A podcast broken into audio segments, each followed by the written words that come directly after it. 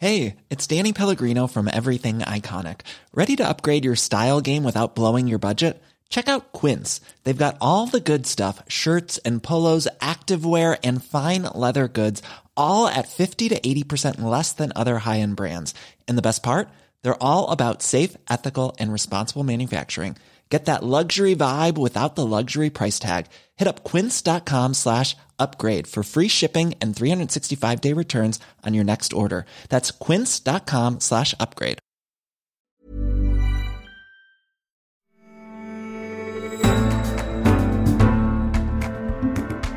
Los Angeles has a lot to sing about.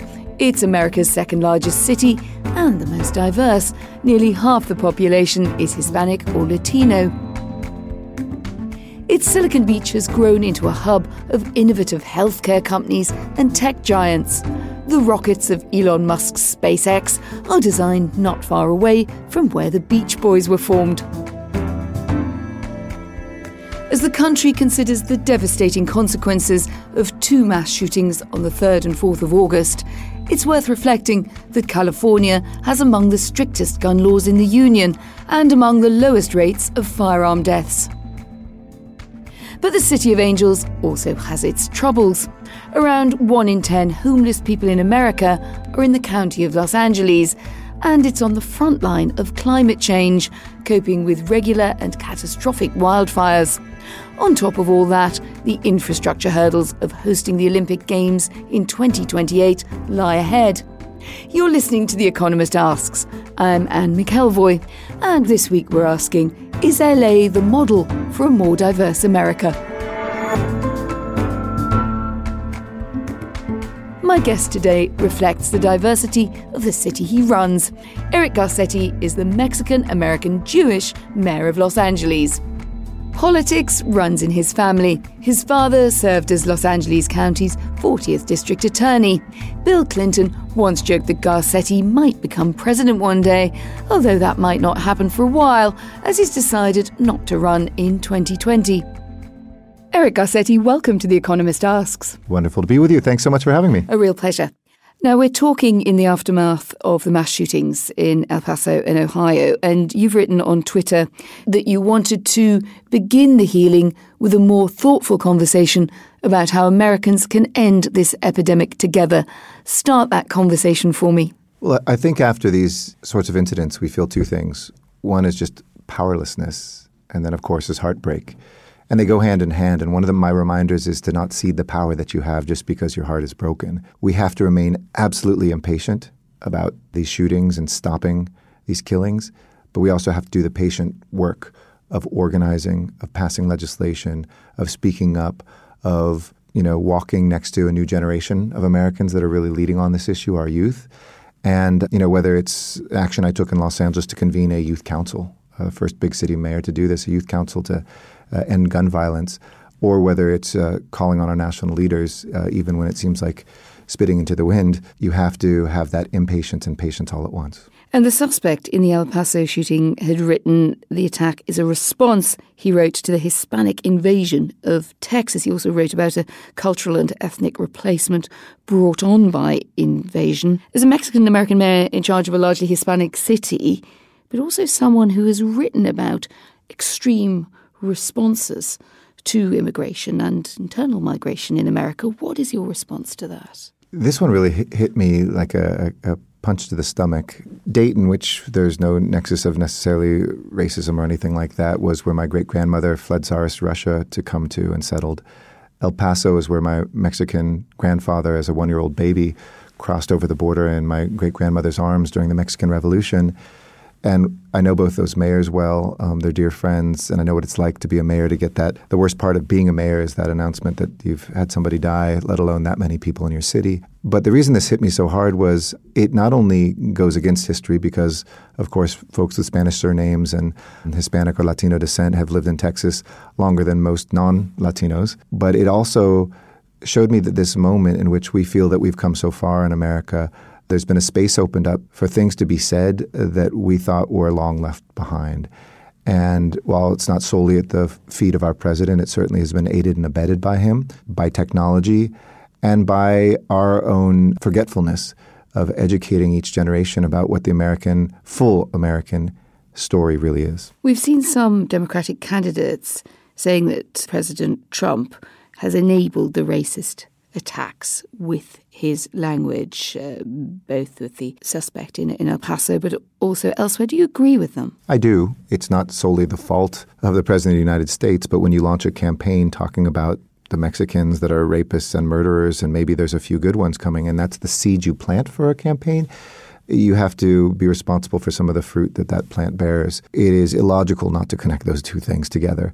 But of course, individuals and their mental health histories and their own racism and prejudice that probably predated those pronouncements play into it. But he has opened up a space that it's okay to say things that the norms of the past said it was unacceptable to say and to believe. And again, people who felt lonely and solitary about these things suddenly can find a community of enough people online that reaffirms their beliefs and that says everybody else saying something else is fake news. And so I think there is an aiding and abetting that goes on at the highest levels in our country. And I miss those days when even when we disagree with things, you'd have people like George W. Bush speak out when there was clear crossings of lines of racism or atrocities like this. And now it's just our thoughts are with the families, great response, law enforcement, and I'm out of here. That's my full responsibility, and I think that that is not leadership. Do you think Donald Trump is a racist? Um, yeah, I mean, I used to say I think that he holds racist views, but I think the longer I listen to him, clearly he fits the textbook definition. He exercises his power uh, based on his position. He motivates his base or what he thinks his base is by bringing racist views. So if it if it walks like a duck and quacks like a duck, it is a duck.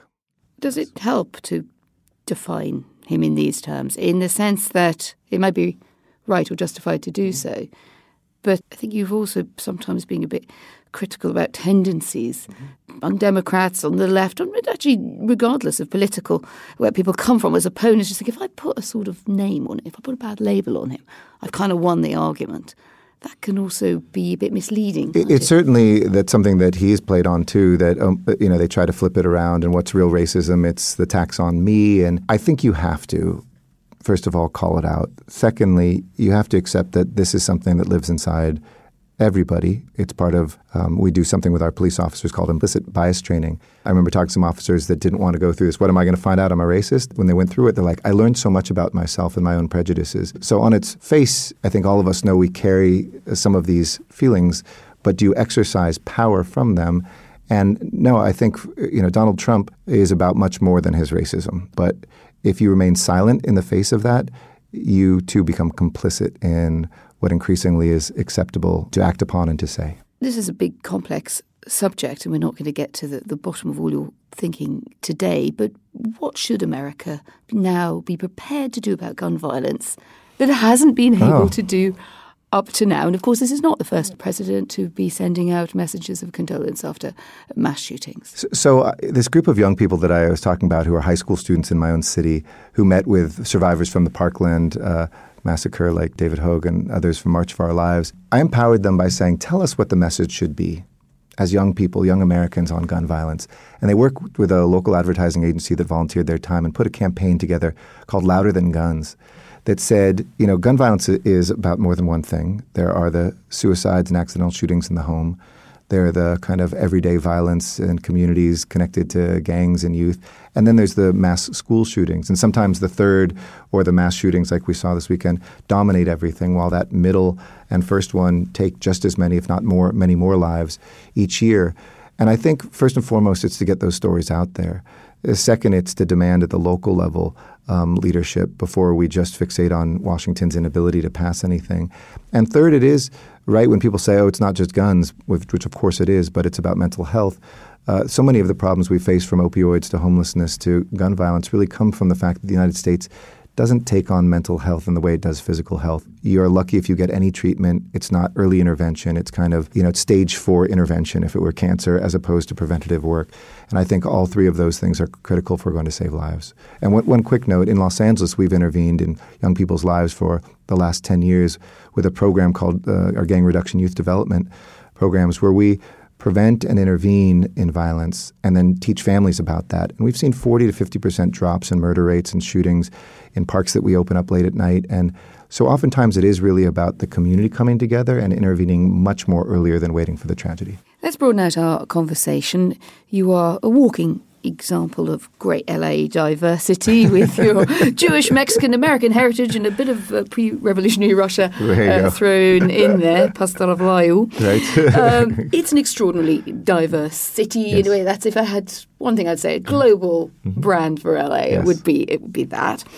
Uh, well, how does it benefit? Let's let's give you a chance to sell your city's wares first of all. Yeah. How does the city benefit from diversity? And then we might come on to what you do with the challenges. The, the future of, of the world is uh, cultural literacy. And I feel so lucky to be from a city where, I don't know, by one count, there was three dozen countries that have their largest population outside the home country. It's the biggest Mexican city in the world after Mexico City, the biggest city of Canadians outside of Canada, of Thais, of Armenians. And so it allows you to have a competitive advantage being a native from L A going out in the world, and vice versa, to attract the best in the world to come to your city. sixty-three percent of our city is either immigrants or children of immigrants, and that doesn't even take migrants from inside the U S. So we are well positioned at this moment that demands global fluency to benefit from that for the investments. So our business relations to attract things like the Olympics and Paralympics in twenty twenty-eight, to be one of the most visited cities in the world, and now to be the third largest economy of any city after Tokyo and New York. So I think it's economic prosperity, and most importantly, it's social cohesion, because you don't have to explain yourself to me if you come from a distant land. You probably already know L A because you've seen it in the movies and have an idea of this place, which is marvelous. I know it's just like that. But we also know your food and we know your language, and we can connect you with people who are just like you. So you can, I always say in L A, you can find somebody just like you and something you've never seen, both on the same block. And one area where diversity, in a sense, is there, but also lags behind your aspiration, is the gulf between the rich and poor in L A. And it has grown despite this vast economic expansion and a, a sense that the city in many ways is, is on the up and lots of new companies being set up there. But in the end, the rich seem to be getting richer. Asset price inflation has benefited them. How much does that trouble you? Oh, it's kind of the central reason why I'm a mayor and, and why I was motivated to get into public life. I mean, Los Angeles's income is growing faster than the rest of the country. We've made college free. We raised the minimum wage, first real big city in America to do that, to fifteen dollars an hour. And those things are helping address the problem. But we're such a successful city that, you know, successful cities in the world sometimes face more people than the infrastructure can accommodate. So on housing and on homelessness, you know, I always say we're in an imperfect paradise. Besides, you know, traffic and housing, we are doing amazingly well. And so those two things we have to solve if we're going to make it a livable city for those of us that are from there and continue to attract those best and brightest from around the world. Those are things I think we can do. We've passed the largest measures in our nation's history on both transportation at the local level and housing and homelessness. But as we know, you don't build a, a rail line in eight months. You don't build new apartments, you know, uh, overnight. But those investments hopefully will allow us to look back in, you know, five, ten years from now and say we did the right thing to address these social inequities, because a city can't survive by its peaks. It has to make sure those valleys come up. One of the key issues in L A is homelessness. There are around thirty-six thousand homeless people in your city. What have you learned about that problem since you've become mayor? You know, I've worked on this issue of homelessness since I was fourteen years old, volunteering in an area of uh, downtown Los Angeles called Skid Row. I sometimes think about what would the fourteen-year-old Eric Garcetti tell the forty-eight-year-old Eric Garcetti mm. today, or vice versa. How could I explain to that teenager that this would still be there? And, you know, homelessness is the most complicated public policy issue I think I will ever deal with in my life, because it's the conspiracy of everything, from sexual and domestic violence to our foster care system, to our criminal justice system, to our veterans coming home from war, to the price of our apartments, to our wages, to our mental health problems and opioid crisis. I mean, they all conspire together. And if you simplify, it's really trauma together with high rents.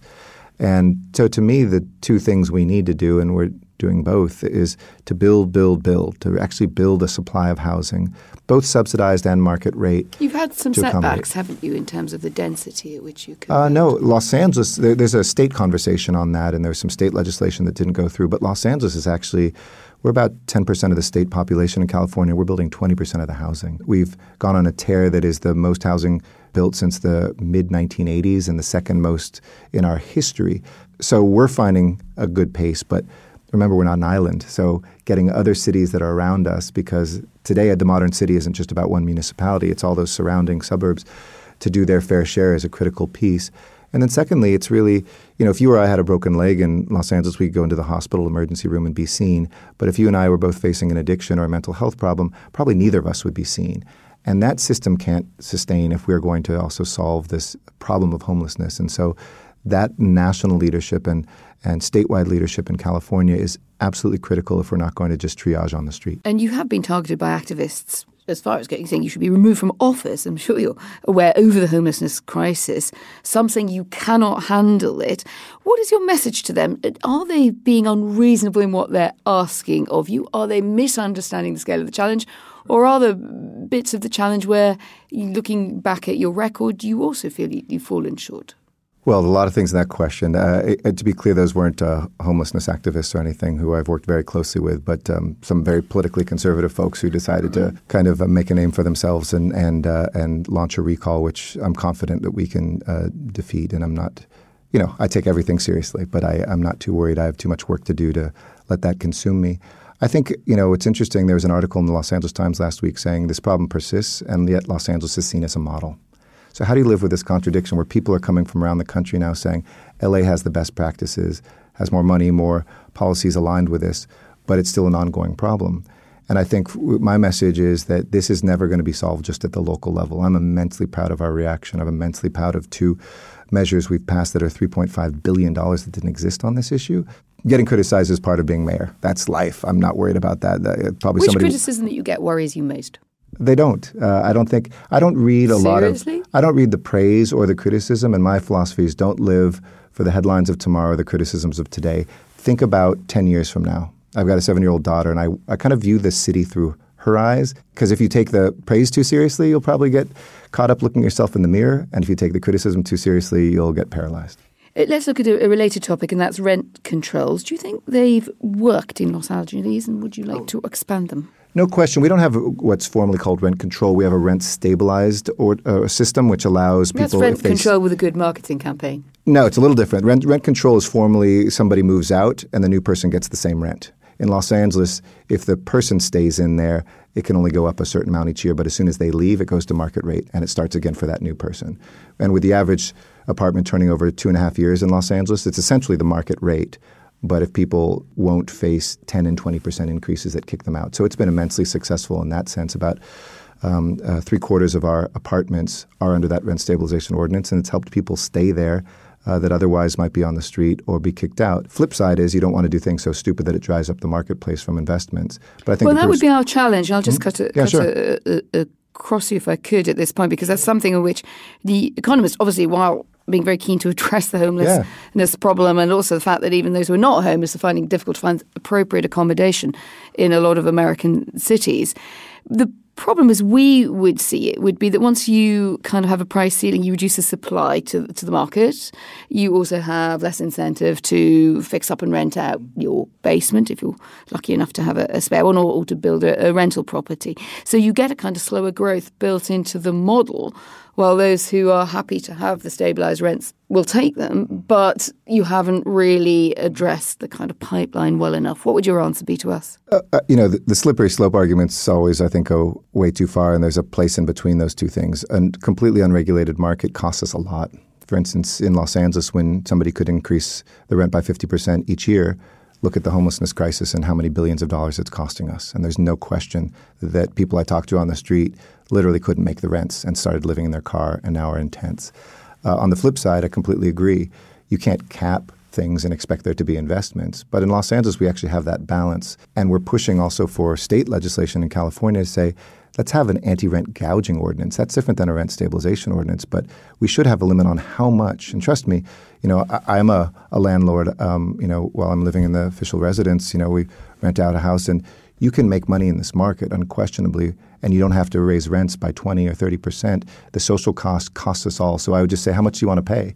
You want to be an absolute free marketeer and pay a whole bunch to solve the social ills, or do you want to find a balance in between? I think that's much better. Let's uh, look to politics at the moment uh, in the U S and twenty twenty. Yeah. It feels like we were in t- kind of twenty twenty. We've been in twenty twenty for about six months already, and we're going to be in twenty twenty even before we get there in terms of the buzz uh, around the, the nomination. Now, at one point, you seem to be flirting with a run yourself. What held you back? My heart and my job and my family were in the city that I love, and I think being a mayor is probably the best job in politics. I very much wanted to change the president, but I also realized I couldn't pursue the presidency and do a good job. I would have been very guilty on the road in Iowa when something was happening in my city, and vice versa. If I was in my city, I'd be like, hometown boy. Why I wasn't in Iowa. Exactly. And, you know, President Clinton once said famously, the two best jobs in American politics are president of the United States and mayor of a big city. Well, I have one, and I'm, I'm not one of these people who plots my political future too far um, ahead. I really think you should finish what you're doing.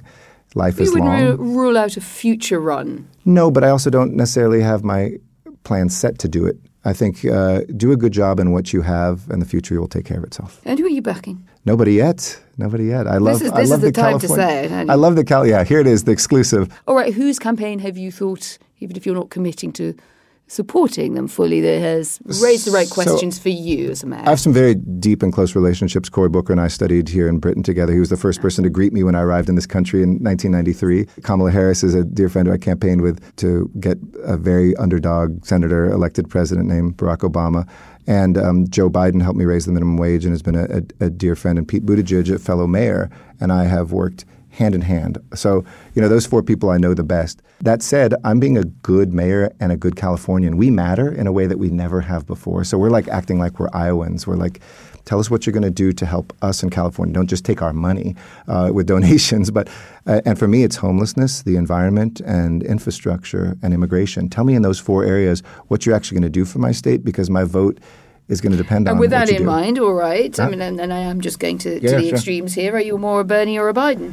I'm not a. I'm, I'm actually not a. Um, and I think it's a mistake to approach. I'm not a spectrum person when it comes to presidents. I think people elect presidents based on how you choose a parent. You know, we're electing mother or father, and it's much more emotional. Who do you trust? Who do you think can win? I think for the first time, I'm so proud Democrats say they will pick who can win over who is closest to them ideologically, and I think I feel the same way. Even though I'm very proud of being a progressive, and I'm, you know, I think my record is pretty close. You know, as I said, free community college, we've made the raise the minimum wage, cut business taxes, by the way, at the same time, leading the way on the fight against climate change. So I'm pretty, you know, left, proud progressive, but I want who will win and who can still reflect our values enough to make sure that we don't have four more years of this president. Well, with that in mind, I was thinking about Los Angeles, the sanctuary city argument. How useful do you think that has been, as clearly the matter of immigration and the, the treatment of migrants at the border has divided the country? What is the right place for a progressive city to be, and what is, you know, what is too much? Because I know that you do argue about, intelligently argue about what people find to disturb their view of their lives or what they find to be too challenging or too quick in terms of, of integration.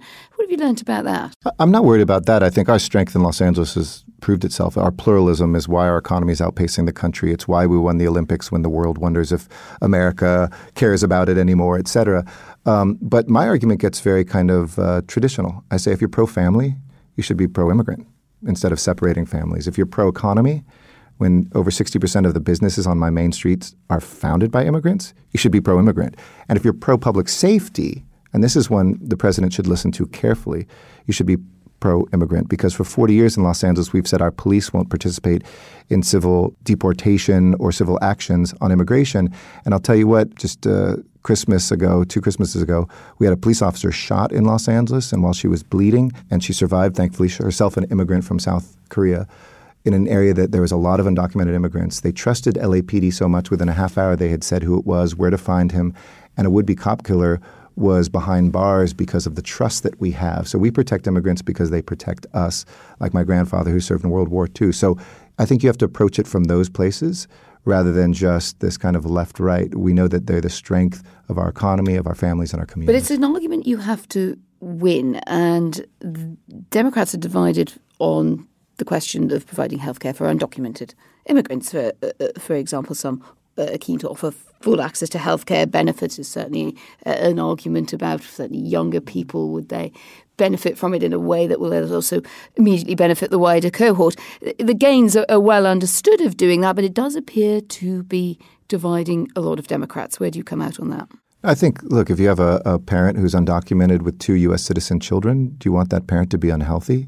What's the cost to all of us going to be for that child if that parent misses work, loses their job, and these children have to start working? What about a family of undocumented migrants? Because that, that's you'd already well, but, picked but, and chosen your example, strangely enough, for a politician. ninety plus percent of undocumented families have citizen children in them. So it's not the outlier. This is the norm. And I think it's, I'm glad you raised this point, because most people do think it's a family of five, all undocumented people. These are all blended families. The younger ones are almost always U S citizens. And so if we're going to invest in our future from a practical perspective, not just a moral perspective of that people deserve health care, which I believe they do, we're going to pay for this one way or the other is my argument. And it, we're going to pay for it much more. You don't see it becoming a wedge issue in the Oh, there's no campaign. question people will exploit that. But you have to tell them, look, if that's what you're worried about and you're just a pocketbook person, I guarantee you what you're pushing for is going to cost you personally much, much more. So you're happy to stand by, I didn't put you in your own words. No, absolutely. Full access to healthcare benefits for all well, undocumented migrants? Let's right? be clear that most undocumented immigrants will buy their own healthcare. But for people who are poor and paying taxes, I don't think that your immigration status should be an impediment. Let's talk about the Olympics, which you've got coming in yes. twenty twenty-eight. I hope you're in training. It's never too late. It's never too late, is it? You've just got to get out there with you a flag. You can come out too, twenty twenty-eight, you know. I'm inviting myself already. Now, you've said that it should turn a record profit. I mean, you've gone right out there. A lot of cities we know talking in London have had to figure out what they want from the Olympics apart from a, a great event. And if L A cannot put on a spectacular Olympics event, really, you know, the okay. showbiz business should just uh, should shut up shop. A, a billion dollar profit. Wow. I mean, is that realistic? Again, the economy You know, hate to be uh, occasionally to be a, a bit eorty or Tigger, but we've argued that hosting the Olympics often doesn't work out as a great investment. And I love those pieces, and I totally agree. And for most cities, it is an irrational thing to do. Los Angeles is different, and not because I'm mayor there, but the proof has been in the pudding. thirty-two, we turned a million-dollar profit. nineteen eighty-four, I think it was uh, almost three hundred million dollars profit. So just adjust that even for day, today's term, and you're close to that billion dollars. And when people say, well, that's nice, you say that now, people forget that the Olympics are two different budgets. There's the operating budget and the capital budget. The operating budget's in Sydney. No Olympics have really lost the money, because if you can't throw a two-and-a-half-week party for six-plus billion, seven-plus billion dollars, you're doing something wrong. It's that everybody decides to build a bunch of infrastructure.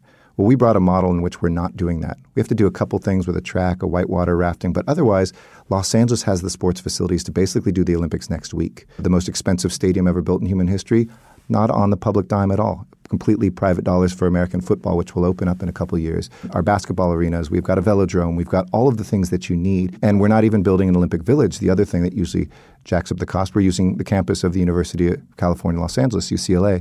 So I'm confident in those numbers. I'm confident that we will have hundreds of millions, as much as I think a billion dollars. We'll come back uh, in twenty twenty-nine and compare notes. But the legacy of eighty-four has already been hundreds of millions of dollars in the foundation that we established from the profits that's gone into building fields, helping kids play sports. And by the way, one last thing is we're already profitable. We negotiated to go in twenty-eight, and we got one hundred sixty million dollars up front from the Olympics. Nobody's done that. sixteen million dollars a year we get now that we're spending on the people of L A, because so many Olympics say they're going to have a legacy, never do. I was going to say, have. having covered a number of Olympic Games, I'm inviting myself right. at the end of twenty twenty-eight, and I'll be bringing my calculator Absolutely. and a lot more knowledge uh, from and, some and of my colleagues say, You're not who come even be mayor. Here. I say, I'll be worse. I'll be a taxpayer, so trust me.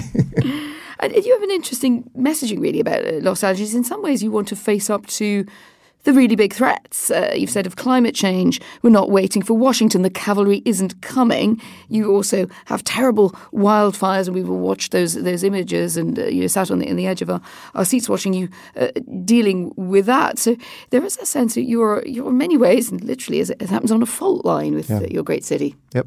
I, the, in you know, I've, I founded Climate Mayors, a group of American mayors, Republicans, Democrats, and Independents, four hundred twenty-five of us strong now, to implement Paris when Trump said he was going to pull our nation out of there. That's forty-nine states and seventy plus million Americans who are doing that work. I always I'll say, look through the eyes of a firefighter who's now on those front lines. Look at it through cities that are being flooded in the Florida panhandle. This is real. This is going to be the fight of our lives, and our children are going to ask us, what did we do? There is nothing more important. And I'm here in London because I'm the vice chair of C forty, the global network of mayors that are now kind of the peer pressure group saying, if you're doing electric buses, I better do it too. If you're doing building codes, I better do it too. And I want to be at the front of that line because I think uh, anything that feels ambitious today will seem pretty meek to our children twenty years from now. You've studied, you've been here as a, I was about to say, as a, a younger man, which makes you sound older than you are. Uh, so, so tactful, this show. You were here in, in London, you studied in Oxford, you were a Rhodes Scholar, you were also a bit of a, a campaigner, an anti-apartheid protester mm-hmm. at that time. What do these outgoing American politicians learn from uh, uh, coming to the war? Or at least formerly more reserved British culture? What did you take with you? Oh, you know, I, l- I learned so much being here. I, I learned how to make a good argument, how to bring together a diverse group of people in a much more traditional political setting. I used to go up to Campsfield, which was a place for asylum, uh, a detention center for asylum seekers uh, with Amnesty International and others. And looking back, I realized back then that there was a tie between us, even the most distant places. While that was happening here, Prop one eighty-seven was passed in California in nineteen ninety-four, uh, which was an anti-immigrant uh, measure. And I realized that e- e- it's true all politics is global, but you have to lay down your roots wherever you are locally. And I loved my time here because it sh- showed me how to do that in another country and not to be afraid. I've got to ask you last question about your love of jazz, and particularly the way that you've managed to bring it into your day job with the... Now, tell me if I've got this right. Is this the one oh one slow jam? Yes, it was. I was I'm thinking about one oh one Dalmatians. That's something completely different. No, it was the one oh one no, this freeway. This is basically when you close a road and tell people, uh, explain it by giving them jazz. If you can pull that off, you must be, you know, you've got the mayor. I wanted a non-traditional way to tell people of a road closure. So a great jazz band at one of our high schools and I did this slow jam, and I told them that it was going to be closed, and it worked well, and we got more views than ever before. So you can't just uh, hold press conferences anymore as a mayor. You've got to be creative. And what jazz prepares you for a task in office? Well, I, I have a piano in my office, and uh, you know, I, I think anything from Oscar Peterson to uh, Keith Jarrett, some of the folks that inspire me. I love sitting down, not having an idea in my head, and just improvising, because it kind of mirrors what you have to do every day as a mayor. Will you play for us if we come I over to L A? I would love to. I would love to. Eric Garcetti, thank you so much for joining us. Great pleasure. Thanks. And we'd love to know what you think. How should the politics of big cities shape the national dialogue, particularly on gun crime and immigration? And which politicians would you like to see wrap public service announcements? Write to us, radio at economist dot com, or you can tweet us at Economist Radio. And please do take a moment to rate us on Apple Podcasts. We do keep an eye on it. And while you're with us, think about subscribing. Go to economist.com slash radio offer to get twelve issues for twelve pounds or twelve dollars. I'm Anne McElvoy, and in London, this is The Economist.